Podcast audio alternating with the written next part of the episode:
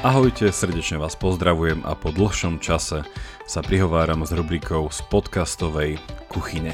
Dnes by som vám chcel povedať dve veci a v závere mám pre vás nachystané niečo extra, takže určite vypočujte túto časť až do konca. Prvý krátky oznám, ktorý by som mal je, že dnešná útorková dávka vyjde až štvrtok, netradične, Andrejova 266. epizóda a bude o tom, ako sa prvým vedcom stala žena. Takže ospravedlňujeme sa za toto posunutie, ale teda vo štvrtok nová dávka a potom ďalšia klasicky v útorok. Náplň dnešného z podcastovej kuchyne chcem s vami zreflektovať a ešte raz vám pripomenúť takú, taký nový produkt, takú novú vec, ktorú sme pre vás vymysleli a je ním, bolo ním teda naše letné zvedochtivé čítanie, kde nám herec SND Alexander Barta načítal knihu od slovenského biochemika Ladislava Kováča. Tí z vás, ktorí ma teraz počúvate a túto knižku, túto audioknihu ste si už vypočuli, tak ste sa možno zarazili s tým, že letné počúvanie, však som to na podcaste počúval v septembri. Takže nie, dobre ste počuli, ono, bol to z našej strany taká nová skúsenosť, že pôvodne sme to naozaj plánovali spraviť e, pred letom, i keď sme si to aj celkom na poslednú chvíľu vymysleli, s tým, že by to bol taký letný extra obsah, aby stále tam niečo e, nové sme mali pre vás prichystané a možno niečo takéto osviežujúce počuť aj nejaký iný hlas, ale nakoniec sa nám to podarilo e, naozaj celé nahrať a dať von až v septembri, takže bola to veľmi aj pre mňa obohacujúca skúsenosť eh, byť s Alexandrom v štúdiu, nahrávať to, potom strihať to, že eh, naozaj robiť audioknihu je, eh, je to veľa práce, ale aj z tých spätných väzieb, ktoré sme od vás dostali, tak sme radi, že to že to, stálo, že to stálo za to. V priemere si túto knihu vypočulo 4500 z vás, čo je krásne číslo, verím, že sa vám páčila a môžem vám presadiť, že niečo takéto plánujeme aj na najbližšie leto, tento náš formát zvedochtivého čítania, s tým, že zatiaľ rozmýšľame, že by sme zostali v tejto edícii, ktorú má Absint Kaligram, ktorá sa volá Skica a možno ponúkli ďalšiu skicu na budúce leto. Ak sa náhodou stalo, že ste ešte nepočuli alebo si nevypočuli túto audioknihu, ktorú sme eh, nahrali, tak eh, nech sa páči, nájdete to či už na našom webe pravidelnadavka.sk alebo cez vašu podcastovú aplikáciu, je tu niekoľko epizód dozadu. Ak by ste mali nejaký feedback k tomu celému, niečo pochvalné alebo niečo konštruktívne, aby sme to mohli možno k budúcemu letu spraviť ešte lepšie, tak budem rád, ak mi napíšete buď e-mailom na jakubzavináč pravidelnadavka.sk alebo hoďte nám správu cez naše sociálne siete. No a teraz mám pre vás prichystaný jeden bonus, taký extra obsah, také behind the scenes, smečku, keď sme to s Alexandrom nahrávali, tak keď sme to e, donahrávali, tak potom sme si spravili ešte takú krátku reflexiu nad tým, že aké boli naše pocity z tohto nahrávania, ako sme tú knihu e, vnímali a to by som vám teraz chcel pustiť. Takže nech sa páči príjemné počúvanie a počujeme sa na budúce. Ahojte.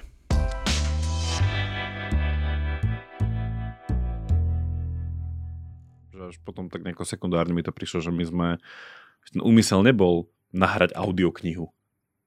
No hej, že, že v zmysle, že až potom som si prišiel, že vlastne áno, však to je knižka a dá sa na to spätne pozrieť, že vlastne vznikla ako keby nahratá audiokniha. Ale tá prvotná myšlienka bola, že nahrať texty z tej knihy a potom vlastne, že aha, však vlastne my ideme nahrať všetky texty a potom, že aha, že všetky texty tvoria audioknihu. Že vlastne, my sme vlastne nahrali audioknihu, ale ten cieľ nebol, že nahrať audioknihu, že si poviem, že no dobre, že, my sme to tak brali, že je to kniha plná zaujímavých myšlienok, ktoré sú napísané na tých stranách, ktoré budeme musieť načítať, aby sme tie myšlienky podali do audiopodoby. Čiže neviem, že ten úmysel mi tam prišiel, lebo asi nikto by nepovedal, že poďme nahrať audioknihu bez toho, aby sme ju predali. Alebo že dali verejnosti za nejaký tento poplatok. Čiže ja, možno toto spravilo aj tým čítaním iné. Neviem, iba tak rozmýšľam na hlas. Mm-hmm. Neviem, no tak akože no. neviem, aký rozdiel medzi nahratím audioknihy a nahratím nejakých textov. No, lebo... Lebo ak to má už potom nejaký ucelený celok alebo nejakú formu, tak už sa to môže nazvať audiokniha, ale e, berme to tak, že sme nahrali myšlienky, texty Ladislava Kováča. podľa mňa ten rozdiel je nejaká ešte také, taký hudobný podmas. Kto vie, tam bol, potom treba kon, kon, kontaktovať pána Kováča, že akú hudbu by si tam prijal. Či no, vzhľadom k tomu, že tieto myšlienky sú vznešené. Mm, ja mám pocit, že sú veľmi konkrétne v rámci toho, že mm, pojednávajú aj históriu, aj, aj vedu, aj, aj nejaké dejiny, aj nejakú budúcnosť, aj, aj v podstate prítomnosť. A je to ešte vlastne aj niečím umelecké, keďže je tam poézia a básne, tak zrazu tých možností na výber hudby je veľa.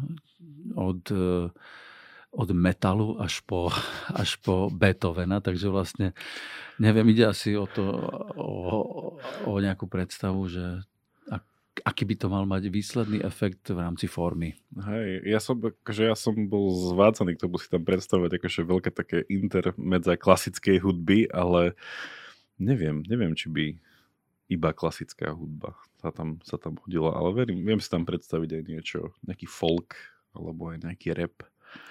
Ale vzhľadom na uh, isté handicapy, keďže vlastne tie súvetia sú celkom zložité, tak človek, uh, teda konkrétne ja, keďže som to čítal nahlas, snažil som sa, aby to bolo zrozumiteľné ešte aj s nejakým porozumením, tak veľakrát som sa dostal do stavu, kedy by som si kľudne pustil nejakú divokú hudbu, lebo som skoro explodoval. Ale e, vo výsledku, alebo na konci dňa stále som si uvedomil, že to štvor 5-riadkové súvetie má hlavu a petu a je to taká silná výpoveď, že mám pocit, že e, to stálo za to.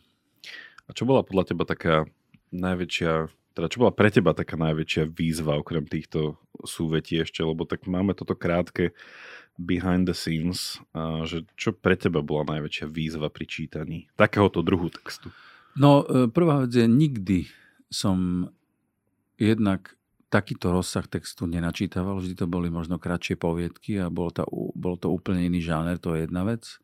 Takže pre mňa v niečom aj úplne iná disciplína, e, nehovorím, že herecká, ale celkovo načítať text, akýkoľvek text, aby e, bol pekný, vznešený, aby mal nejakú výpovednú hodnotu, aby dokonca e,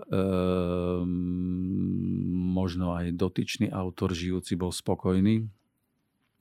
Je výzva a pre mňa to bola výzva a musím povedať, že ak by sa ma niekto spýtal, že, že o čom to je, tak naozaj táto kniha je o zmysle ľudského života a na tých 90 stranách je, je je veľa krásnych postrehov, úvah a myšlienok, ktoré by som odporúčal každému si prečítať.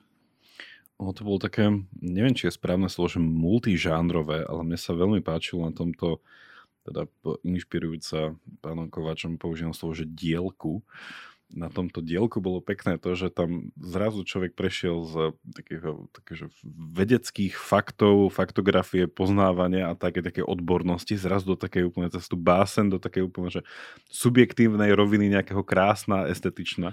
Čo no, bolo potom, že také to bolo stále, že človek nebol vedený v, také, v takom jednom žánri, čo sa mi veľmi páčilo. Že súčasne to bolo asi aj veľmi náročné čo do uh, naozaj toho čítania s porozumením ale že to tak e, rušivo to človeka udržovalo pri čítaní. Tak to je jedna vec. Druhá vec, ja sa priznám, že nie, nie som konzumentom takejto literatúry, ale keďže sa mi to dostalo do ruky skrze teba, tak e, som sa tomu teda začal trochu venovať a musím povedať, že teda viem si predstaviť, že existujú knihy, ktoré sú ešte úplne iné v rámci svojej odbornosti, témy a hlavne teda možno asi jazyka.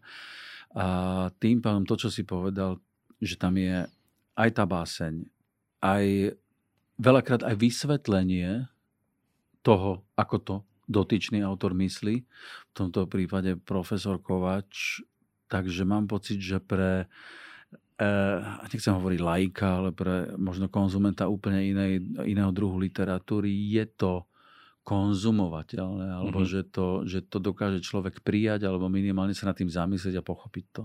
Uh-huh. Mne sa vlastne páčilo, že pán Kovač je také zosobnenie vedca a umelca súčasne, že je ten, že taký estét v tom celom prežívaní, že tá kniha, ako ju podal, bola o ňom, ale súčasne jeho. No, absolútne súhlasím, lebo môžeme to považovať za odbornú knihu, ale je, má takú formu, že vlastne nepôsobí ako odborná a dokonca si myslím, že je to umelecké dielo. Ja si napríklad dokonca myslím, že každý, kto napíše knihu, eh, je istým spôsobom človek, ktorý vytvorí umelecké dielo, takže vlastne takže toto, toto určite stojí za to. Takže ja už len dvojnásobne vďaka. Tak ďakujeme pánovi profesorovi za túto knihu a tebe za umelecké načítanie. No a uvidíme sa pri ďalšom načítaní možno. Uvidíme. Tak e, možno. Možno si viem predstaviť. Pôjde, uvidíme o aký druh e, knihy pôjde, že či tam nebudú ešte šialenejšie súvetia. A nejakého Immanuela Kanta by sme si mohli dať nejaký, nejaký transcendentný idealizmus a tieto tak v každom prípade e, bola tam Slovenčina aj čeština, tak naschledanou. Tak naschledanou a díky. Nie, za čo.